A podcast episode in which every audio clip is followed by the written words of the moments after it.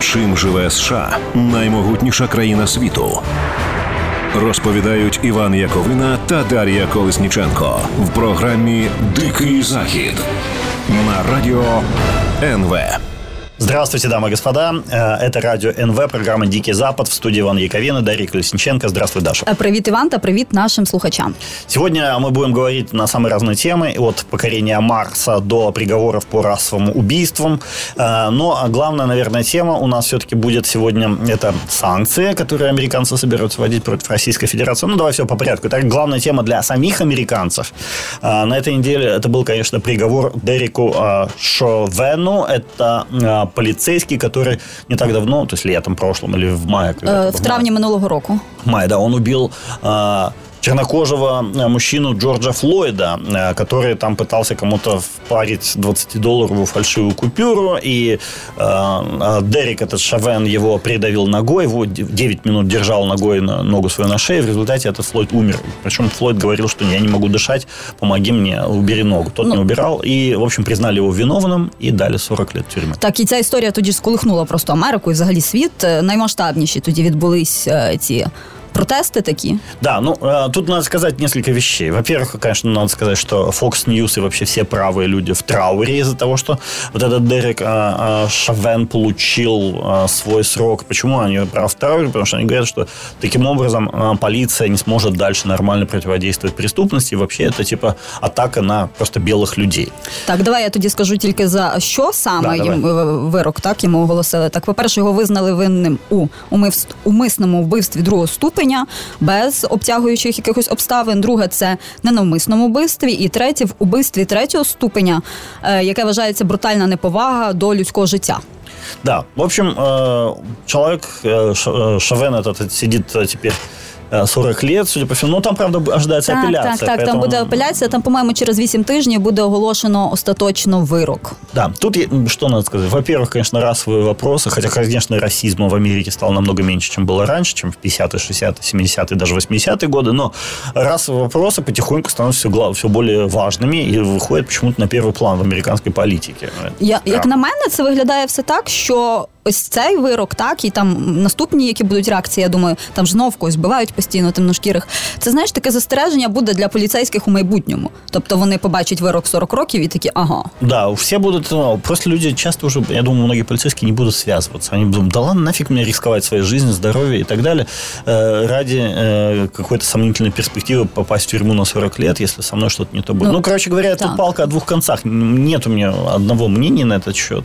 Мне ну, як кажется, ти вважаєш, 40 років це ну, много, конечно. Я, я не знаю. Я бы, наверное, тоже под- подал на его месте апелляцию. Хотя, с другой стороны, ну, конечно, то, что он сделал с этим Флойдом, так не делается. Нельзя человека, который хрипит и умирает у тебя под ногой, держать ему э, ногу на горле. Так ну нельзя. так і він говорив, я не можу дихати. ж Да, тоді. да, да. Так, так, конечно, нельзя делать. Ну, в общем, ладно, я думаю, американцы там как-то сами разберутся. Но тут еще какой интересный момент. Все американские главные СМИ, все американские политики, все выступают на эту тему. Они говорят, это главная тема. Но, что интересно, людям обычным эта тема не настолько интересна, насколько ее пытаются сделать Ну, СМИ. вона була цікава минулого року, але Да. знаєш, це як Ну, сейчас уже ні. так, типова історія з будь-якою новиною. Спочатку всі такі, ага, боже, як це цікаво, люди виходять на протест. Тоді ж великі рі- реально були протести, а потім всі такі «М, ну забули. Я- я думаю- Зараз от вбивці якісь так, там Беркут, наприклад, судять.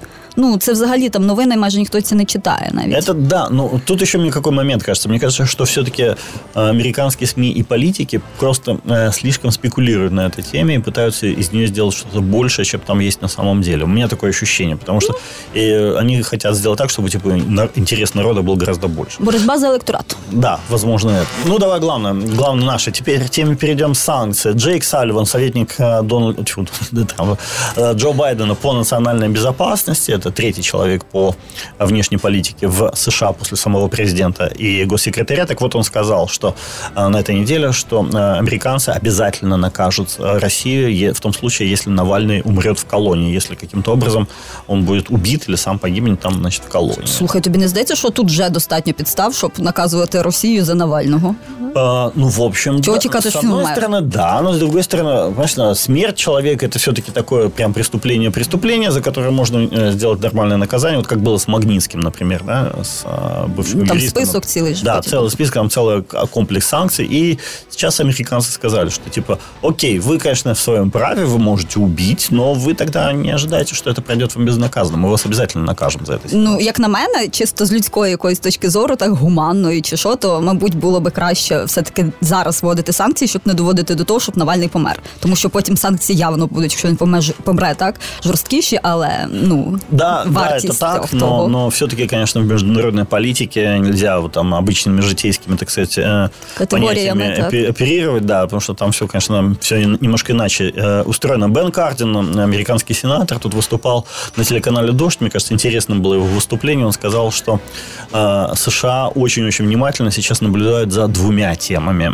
Касательно России, первая тема – это Украина, соблюдение территориальной целостности Украины, вот те войска, которые собрались э, на украинских границах со стороны России. Это первая тема. И вторая тема – это, собственно, Навальный. Он сказал, что по двум этим темам ожидается очень жесткая реакция со стороны США в том случае, если Россия дальше продолжит проводить свою агрессивную политику. Зараз же Байден е, підписав указ проведення санкцій там і проти е, боргу того російського, так зовнішнього йшла мова І там е, щодо окупації Криму і так далі. Але не торкнулося саме північного потоку 2 будівництва, і це так само викликало. Трохи такий, не знаю, як це інтерес, чому не було ніякої міри так стосовно цього прийнято. І я так розумію, що можливо будуть санкції і стосовно Навального окремо, так і стосовно північного потоку 2 А, як ща- варіант. Да, сейчас готовится несколько, э, несколько пакетов санкций. Ну, самый первый, конечно, будет в июне. В июне будут введены санкции за применение химического оружия очередные. Э, Дальше будет не очень понятно, как там а, Путин будет встречаться, не встречаться с Байденом. Многое будет зависеть от этого. Ну и, конечно, главное, если Путин э, решится на наступление против Украины, военное вторжение, тогда, конечно, санкции будут немедленные и очень-очень Ну жесткие. я думаю, що Байдену 100% треба вводити санкції проти Са- е, північного потоку 2 по тій простій причині, що це дуже сильно вдарить по країні, якщо вони не будуть введені, і північний бут- е, потік таки добудують перше. А друге, я так розумію, що він зараз трохи вагається, тому що він не хоче сваритися з Ангелою Меркель. Да. Ну, тут смотри, еще с Северным потоком такая история. Там из-за э, каких-то проблем чисто технических они э, поняли, что до сентября он точно не возобновится даже строительство. То есть не то, что он построен не будет. В этом году уже точно не будет Северного потока. Ну, давай а вопросы санкционно обсудим уже в следующей части. Сейчас у нас короткий перерыв. Дикий захід на радіо НВ. Продолжаем разговор. Иван Яковина, Дарья Колесниченко. Программа «Дикий Запад» на радио НВ. А, вчера, я думаю, многие обратили внимание на то, что президент России Владимир Путин а, выступил с до- достаточно долгой речью в, а, перед федеральным собранием, в котором назвал Джо Байдена Шерханом, а его, так сказать, коллег из других стран, видимо, европейских, типа Чехии и, наверное, Украины, шакалами табаки, которые подвывают. Ну что ж, в США заметили это выступление, заметили даже то, что а, Владимир Путин обозначил, как он сказал, красные линии, которые мы не дадим переходить. Ну а где эти красные линии, мы сами будем определять, что, конечно, в корне противоречит обычной логике. Это не имеет смысла, если вы проводите красную линию, вы должны показать людям, где эта линия, чтобы они случайно хотя бы за нее не заступили. Но нет. Тем не менее, это выступление Владимира Путина было услышано в городе-герой Вашингтоне и вышла пресс-секретарь Джо Байдена Джен Псаки, всем известно, и отреагировала на выступление Владимира Путина. Ей задали вопрос, что она думает по поводу вот этих угроз со стороны России. Джен Псаки отвечала достаточно уклончиво, но суть ее э, выступления был таким. Знаете, нам абсолютно пофиг. То есть, ну, в общем, да, они как-то относятся к Путину уже не как к какому-то серьезному лидеру, а как к какой-то помехе, как к комару какому-то, который гудит, пищит. Он неприятный, конечно, но не так, чтобы он является большой Це проблемой. принизлива заява для Путіна, як на мене. Знаєш, да. таке, що не, не боялися, там не знаю, якесь не було страху в Білому домі. Да, она, она, не, она не сказала, что он там говно или что-нибудь такое. Нет, таки- таких слов она не употребляла. Но она сказала, что... Хотя могла бы. знаешь, м, Ну, могла бы, да. Она сказала, что нам это просто как бы не особо интересно. И вот эти заявления, ну да, там что-то он говорит. Но она была уважительна, но но смысл был в том, что нет, нам это вообще все абсолютно плевать. То есть а, я думаю, что в ближайшее время реально будут все-таки э, какие-то американцы вводить новые санкции, новые какие-то э, меры э, против Владимира Путина, потому что они уже его как не очень серьезно даже рассматривают. А слухай, а може таке бути, що Путін намагався щось знаєш зробити, так? А тепер він поговорив з Байденом, і тому його виступ, так, вчорашній, так позавчор... Ні, вчорашній виходить. Так, вчорашній. Він був такий м'який, і тільки були червоні лінії, які не зрозуміло які. Може, він і планував щось сказати там, не знаю, що ми будемо зараз захищати тут російськомовних в Україні, але поговорив з Байденом і придумав. А, может быть, потому что очень многие аналитики, наблюдатели заметили, что речь Путина была какая-то немножко бессвязная, и такое впечатление, что из нее вырезали несколько таких ударных кусков, ударных каких-то моментов. Та скучно вона Что, була да, не, не она- цікава. Абсолютно. она Я її була, включила, да. там ж нічого цікавого. Как говорил э, э, этот самый Кернес в свое время, это э, больше жизни, да? Текст Это- по-дебільному написаний. Да, по- это по- постная фигня, скажем так, какая-то, да? Да, ну це бу- було схоже на виступ якогось міністра соцполітики. Да, причем в 87 Так, году. так, так, с каком- Компартией. Да. В общем, э, выступление было, конечно, Путина ни о чем, поэтому, конечно, да, реакция Джен Псаки, она, в общем, по- вполне понятна. Мне вообще показалось, что Путин что-то так как-то надломленным каким-то был, хотя это, может быть, только мне показалось. А, Но смотри, у нас офигенная, крутая история развивается в штате Техас, насколько я понимаю. Е, Такой штат. Так, е, американський актор Меттю Маконахі планує в майбутньому балотуватися на пост губернатора штату е, Техас, але це вибори відбудуться тільки через 18 місяців. Але Это ноябрь будет 2022 так, года. е, опитування вже показує, що 45% зареєстрованих виборців штату готові за нього проголосувати. Да, тут еще какой момент. 45% когда поддерживают твое э, движение, вообще ты им нравишься, это очень-очень большая цифра, особенно для штата Техас, который реально огромный штат. Я думаю, там людей даже больше живет, чем в Украине. И э, он, э, этот штат, очень разнообразный. Поэтому, когда его половина прям людей тебя поддерживает, это очень неплохая стартовая позиция. Скажу для порівняння. Тобто, а 33% жителів так зараз за чинного губернатора Грега Ебота. Да. Це республіканець такий. То есть у МакКонахи даже больше поддержка, чем у действующего. Ну, действующий губернатор там, конечно, свалял дурака. Помнишь эту историю, как они заморозили Техас в эту Так, зиму? так, так, зимою це Это- було. И когда еще Тед Круз ездил в куда там? В Мексику. А- Акапулько или в куда? Е, В Канкун, да. да, в Канкун він їздив. Е, Справа в тому, що у Маконахі зараз не дуже великий шан. Ну зараз люди його підтримують, але лише, по-перше, 18 місяців залишилось. А по-друге, його причина в- проблема в тому, основна зараз, що він не, не зрозуміло до якого табору він належить. Він і не від республіканців, і не від демократів. І Ага. він із республіканцями колись фотографувався, і з демократами. і Может щось пойти, таке. в- по- пойти от э, какой-нибудь партии, там, Техас для грустных, например. Так само його критикують за те, що не зрозуміла його програма. Тобто, Ну, про ну, програму- я йду зараз і куди. Э, как, он- пом- помнишь, как он говорил в, э, в сериале «Настоящий детектив»? Нет, нет, говорит, никогда ничего не будет хорошо. Это ошибка так думать. Вот с такой дис- пессимистической программой он может пойти, и, может быть, даже что-то выиграть. Ну слухай, я б його не ігнорувала насправді, тому що Рональд безліч. Рейган. Вспомним Рональда Рейгана. Та слухай, Володимир Да. Зеленський. Перше. Ну, ну да. Ну, в голову ко- хто, хто приходить тут. Е, По-перше, по-друге, була Синтія Ніксон, це зірка сексу у великому місті. Да, но Синтия Никсон проиграла как раз нашему дорогому Эндрю Куомо, Вона который против програла. нее бросил вообще все, что такое у Вона него было. програла, але вона боролась дуже так е, потужно. Да, да, скажімо она так. была очень крутая, и у нее были все шансы. Если бы Куомо там играл честно, что, конечно, в принципе исключено, но если бы это было по-нормальному, честный выбор, то тогда, конечно, она могла бы спокойно его победить. Но э, я думаю, что у МакКонахи неплохие шансы. Почему? Потому что, как мне кажется, во всем мире э, народ потихоньку начал уставать от вот этих политиков мейнстримных, которые... всё время- Істеблішмент такий, Істеблішмент, знаєш, да, який да. там вже сидить 100 років. Да, совершенно верно. И мне кажется, именно из-за этого у МакКонахи есть шансы. Потом, понимаешь, тоже у человека стопроцентная узнаваемость. Даже в Украине, я дум- думаю, его так процентов 70 людей знает, может быть, даже побольше. Ну, я думаю, Да. десь плюс-мінус нашого віку. Да, ну, в 10 Тех- років туди, 10 років назад. да, ну в Техасе, в Техасе, так я уверен, что его знают все, и он... Сто відсотків. Ну слухай, це Да. Оскароносний актор. А у нього От- є Оскар? Да, в нього є Оскар. Якщо я не помиляюсь, я можу зараз помилятись. За роль у фільмі Даласький клуб покупців. Це дуже класний фільм. Ти дивився його? Ні. Це про чоловіка, який він грав е, роль чоловіка, який вперше його вперше гетеросексуального так підтвердили ВІЛ. Вот так вот. Так.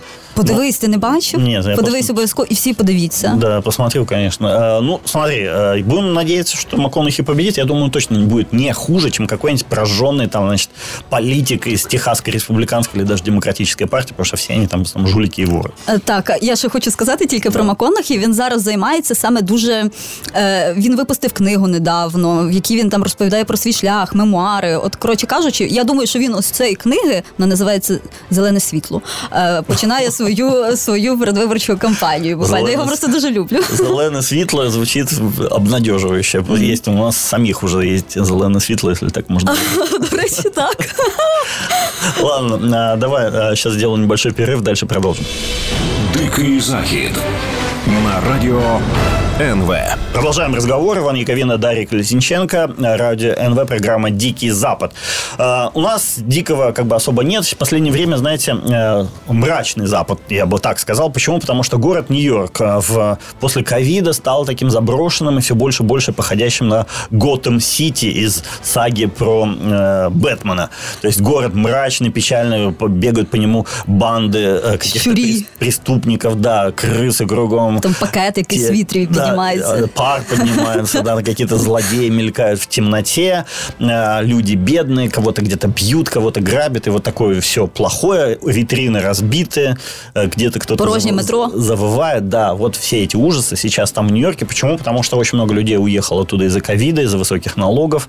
А Город начинает потихонечку, как многие утверждают, по крайней мере, республиканцы утверждают, город начинает умирать. И как счастье в этом году, в 2001 году, вот мы начали говорить про выборы э, э, губернатора Техаса, он будет в 2022 году, а в 2021 году, то есть в этом году, а, будут выборы 2 ноября в мэра Нью-Йорка. Там претендует, естественно, сейчас э, Нью-Йорк, он более как бы демократический, чем республиканский, и поэтому э, сейчас все смотрят на то, кто победит на выборах, вернее, не на выборах, на праймерис в партии демократов. Я- Праймерис состоится 22 июня. Так як правило, там демократи в останні купу років е, грають, ні? А, ну, Гу- було- Губернатори точно Да, там. не, не, ну был Блумберг, он избирался как республиканец, потом он при- переметнулся, стал демократом, потом опять, по-моему, республиканцем, потом опять демократом, ну, в общем, он там и, тут, и нашим, и вашим.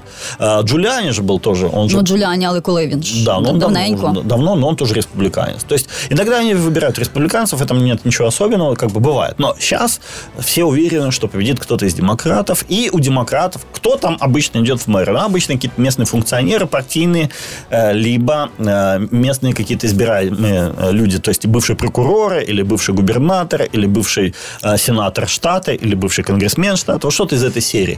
И тут появляется в предвыборной гонке Эндрю Йенг, человек, который э, пытался избраться президентом США, демократической партии, кстати, неплохо шел. Он э, довольно долго участвовал в праймерис и в конце концов все-таки сдался. Э, Він в, підтримку Байдена, да? да, да, он потом поддержал Байдена, ну, как и все остальные, в общем, тоже. Он поддержал Байдена, и, ну, в чем отличительная черта этого человека? Он говорит, что проблемы Америки очень многие не из-за иммигрантов, не из-за того, что там плох- плохие налоги и так далее, а из-за того, что Америка может сейчас проспать э, третью технологическую революцию, то есть переход на искусственный интеллект, на э, роботов, на вот это вот все, то есть такое э, супертехнологичное, компьютеризированное и так далее. И он говорит, надо с этим э, он ходит даже, знаешь, у него не, не американский флажок на лацкане пиджака, как у большинства политиков, а слово математика. То есть он говорит, мы с помощью математики можем, с помощью науки, с помощью технологий мы можем решить все наши Це саме проблемы. страшне слово для, для мене особисто. Да, поэтому он говорит, вам не надо знать, я знаю математику. Вы можете там сидеть, отдыхать на диване и плевать в потолок. Я все, все вопросики порешаю. И этот человек стал сейчас самым популярным среди демократов, и что вызвало настоящую панику среди демократического истеблишмента. Слухай, зразу виникає питання: нікого не лякає те, що він етнічний китаєць. А, у Це ж нас- можуть такі- у нас такі бы, может быть, спекуляции да. початься. На самом деле нет. Знаешь почему? Потому что у китайцев, а, у них тоже есть стереотип в Америке, там, как насчет чернокожих, что они типа там опасные. Насчет китайцев тоже, ну, азиатов, скажем так, есть а, стереотип, что они все очень умные. И они обожают именно как раз математику, точные науки и так далее. То есть, условно говоря, он говорит, я вот супер умный. Вот как ты думаешь, можно ли супер умному человеку доверить город? Я думаю, что можно. Скорее, да. Может быть, он там не супер там какой-то брутальный или супер злой. Он наоборот, кстати, супер э, добрый. Гуманный такой, он, так? Он, да, он, он улыбается, со всеми приятно ведет себя. Э, он никогда ни на кого не орет. Он себя очень-очень лояльно ведет по отношению к людям. Он ко всем пытается найти какой-то человеческий подход. И он не политик вот в таком классичном, как бы, классичном понимании. Да? Он а, больше такой, ну, я не знаю, как а, общественный деятель, что ли. Да? Он реально хороший парень, на нього смотриш і приємно. Знаєш, що це нагадує? Що? Україну. Тому що коли були вибори у 2019 році, так, у президента України, 2019-му ж, так? Я, ж, я ж забула, чи 18-му, чи 19-му. Може, такі старі вже забули, коли Так. були. Ну, і тоді так само ніхто не думав, що з'явиться якийсь там Зеленський, який візьме і стане президентом. Це був хто? Порошенко, Тимошенко, десь там Юрій Бойко бігав, так, з якогось е, іншого табору. А потім з'явився Зеленський. Бац. Ну, отчасти, да. Ну, в принципе, все-таки Янг, он не, не, не актер, он, он бизнесмен, он айтишник. Але то есть он ре- реально, да. Но то, что он не из обоймы именно истеблишмента, это правда. А, Конечно, немножко другой бэкграунд, чем у Зеленского, но все равно он реально, а, у него очень интересная идея. Например, знаешь, что предлагает? Ввести все-таки вот этот а, всеобщий безусловный доход. То есть он говорит, выплачивает каждому гражданину тысячу долларов и не выплачивать при этом никакие другие социальные пособия, но чтобы всем, у всех людей были деньги хотя бы минимальные какие-то на прокорм, на какие-то свои нужды. То есть а, из-за этого у него он сейчас побеждает, судя по опросам, в, каждых, а, в каждой демографической категории. Среди женщин, среди людей пожилых, среди людей Человеки, молодых. так, среди- женок. да, вс- всех. И поэтому там истеблишмент, конечно, в панике. Его сейчас закидывают говном каким-то там нереальным. И говорят, что он Трамп, новый Трамп. Говорят, что он азиатский Трамп. Говорят, что он ненавидит азиатов, хотя он сам азиат. То есть какие-то вообще странные байки против него выдумывают. Но а, он при этом всем, видимо, у него неплохие шансы. Ну так победить. через це я кажу, що будуть може використовувати те, що він китаєць. А, Розумієш, що да, він ну- може десь там працює. Но при этом даже, э, не- несмотря на то, что он действительно китаец, по нему- ну, он- по нему видно, что он как бы китаец этнический, да, но э, несмотря на это, его поддерживают и белые, его поддерживают, по-моему, и черные в основном. То есть э, как бы за него все в Нью-Йорке, и есть очень немаленький шанс, что он станет э, м, будущим мэром Нью-Йорка. И тут еще один такой момент интересный, я тебе хочу сказать. У меня товарищ есть один в Нью-Йорке, живет айтишник. Так он говорит, что действительно Янга, Янга очень уважает в IT-сфере и считает, что он реально очень умный. Ось на цій зараз ноті ми закінчимо, але потім повернемось і продовжимо. К нашему любимому Мэтту Гейтсу мы вернемся, который как раз полная противоположность Янгу. Дикий захід на радіо НВ. Дикий захід в ефірі Радіо НВ. Говоримо про те, що зараз відбувається цікавого у США. Тільки що ми говорили про те, як може прийти якась добра людина, так у Нью-Йорк, зовсім е, стати мером Нью-Йорка, зовсім не з е, такого болота старого політичного. Але е, все-таки політичне старе болото залишається, як мінімум, в конгресі. І ми повернемось до нашого люб- улюбленого просто Мета Гейтса, який, як сказати, зараз його звинувачують у тому, що підозрюють поки що тільки так, у тому, що він мав сексуальні стосунки з 17-річною дівчиною і при- може бути причетний до найторгівлі так, людьми, наскільки я пам'ятаю. Со всіх сторон молодець. Ну, одним словом, так. І, і з'явились нові такі цікаві подробиці про. Його такі секс-вечірки, наркосекс-вечірки, скажімо так, які він влаштовував разом, е, за даними ЗМІ, так разом з республіканцями. Так ось жі- не- декілька жінок розповіли журналістам CNN, але тільки на умовах анонімності про те, як саме відбувалися ці вечірки, що на них робилось. Так от, перше, коли жінки приходили тільки туди, їх просили я ну, Івана зараз просто такий вираз обличчя був. Е, жінки, коли тільки тоді приходили, їх просили, щоб вони здали телефони. Ш- Ну, Зрозуміло, так що політики, ці, які там були, не хотіли, щоб їх там хтось сфотографував, зняв і потім кудись злив в інтернет, але це їх не врятувало, врешті-решт, судячи по всьому. Е, друге, е, жінки розповідають, що ці республіканці так разом з Метом Гейтсом часто приходили на ці вечірки е, одразу після якихось там е, політичних заходів. Тобто, в них не знаю, може був якийсь, наприклад, так я допускаю з'їзд республіканської партії. Потім вони прийшли кудись там готель, чи може це якийсь орендований дім, так був, і починали там е, веселитися. І так само там були наркотики, за словами тих жінок. Це, зокрема, це кокаїн і екстазі. Як тобі така вечірка, Іван? Я бы не отказался, если бы меня позвали. Посмотреть, чисто посмотреть, конечно же. Ну слухай, так. А і ще за словами жінок, цікаво, що Гейтс, коли приходив туди, можна подумати, що він там обговорював з дівчатами, я не знаю, ну що там, погоду, так, кіно, музику, літературу чи мистецтво. Ні. Він обговорював е, політику. Я думаю, що це виглядало приблизно так. Він ж дуже любив Дональда Трампа завжди, якраз у цей час. Це період з 2019 по 2018 по 2019 рік. Я думаю, що він приходив і дуже хизувався зв'язками з Трампом, що він там зараз Дональду зателефонує. Щас, щас Дональд під'їде.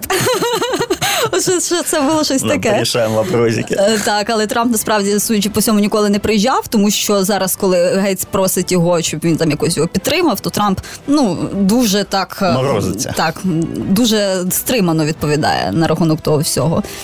Ось так. Ну, в общем, меня, меня порадовало, конечно, да, то, что Мэтт Гейтс черпал свои, так сказать, вдохновения для своих политических изысканий именно в э, среде э, девушек несовершеннолетних, да еще и легкого поведения. В общем, наверное, в этом, конечно, что-то есть. Собственно, э, как по его выступлениям публичным можно сделать вывод, что, э, не знаешь, там не Фрэнсиса Бейкона он читал, а что-то ну, там полегче. Треба віддати належне все-таки, що ці жінки також кажуть, що. Деякі з тих вечірок були досить таки стриманими.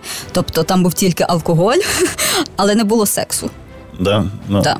Ладно, хорошо. То есть я допускаю, что иногда они Да, по и какие, приличному, не все. себя, по приличному себя вели. Ну, понимаешь, вот мне тоже интересно то, что почти всегда в эти э, в такие истории вляпываются в республиканцы, которые за семью, за религию, за Бога, за все вот это вот.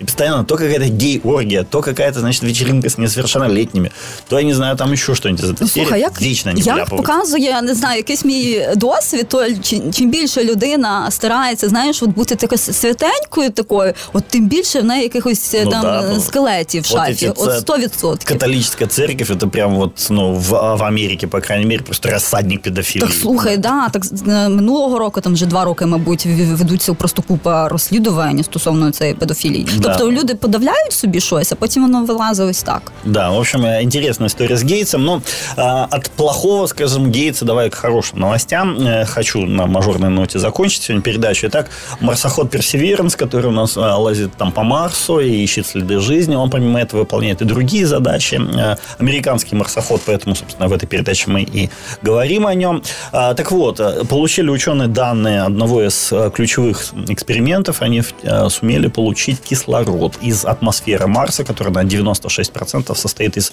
углекислого газа. Они этот, э, с помощью аппарата, который называется МОКСИ, они этот углекислый газ переработали. И примерно они сейчас с помощью одного аппарата делают э, 10 грамм, по-моему, кислорода. 10 грамм звучит немного, но на самом деле это хватает на довольно долго, э, долгий период дыхания человека, потому что, ну, как вы сами догадываетесь, кислород достаточно легкий и объемный. Поэтому э, из этого, м, из этого, собственно, эксперимента они узнали, что получать кислород, пригодный для дыхания человека, а также пригодный для использования в качестве окислителя для ракетного топлива на Марсе можно. То есть с собой переть это дело туда, на Марс, не обязательно. Дышать можно там, перерабатывая местную атмосферу. Это очень-очень важно.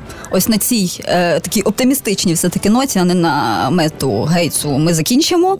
В студії були Іван Яковина. Дарья Колесниченко, да пребудет с вами сила и Пока. Дикий захід на радіо НВ.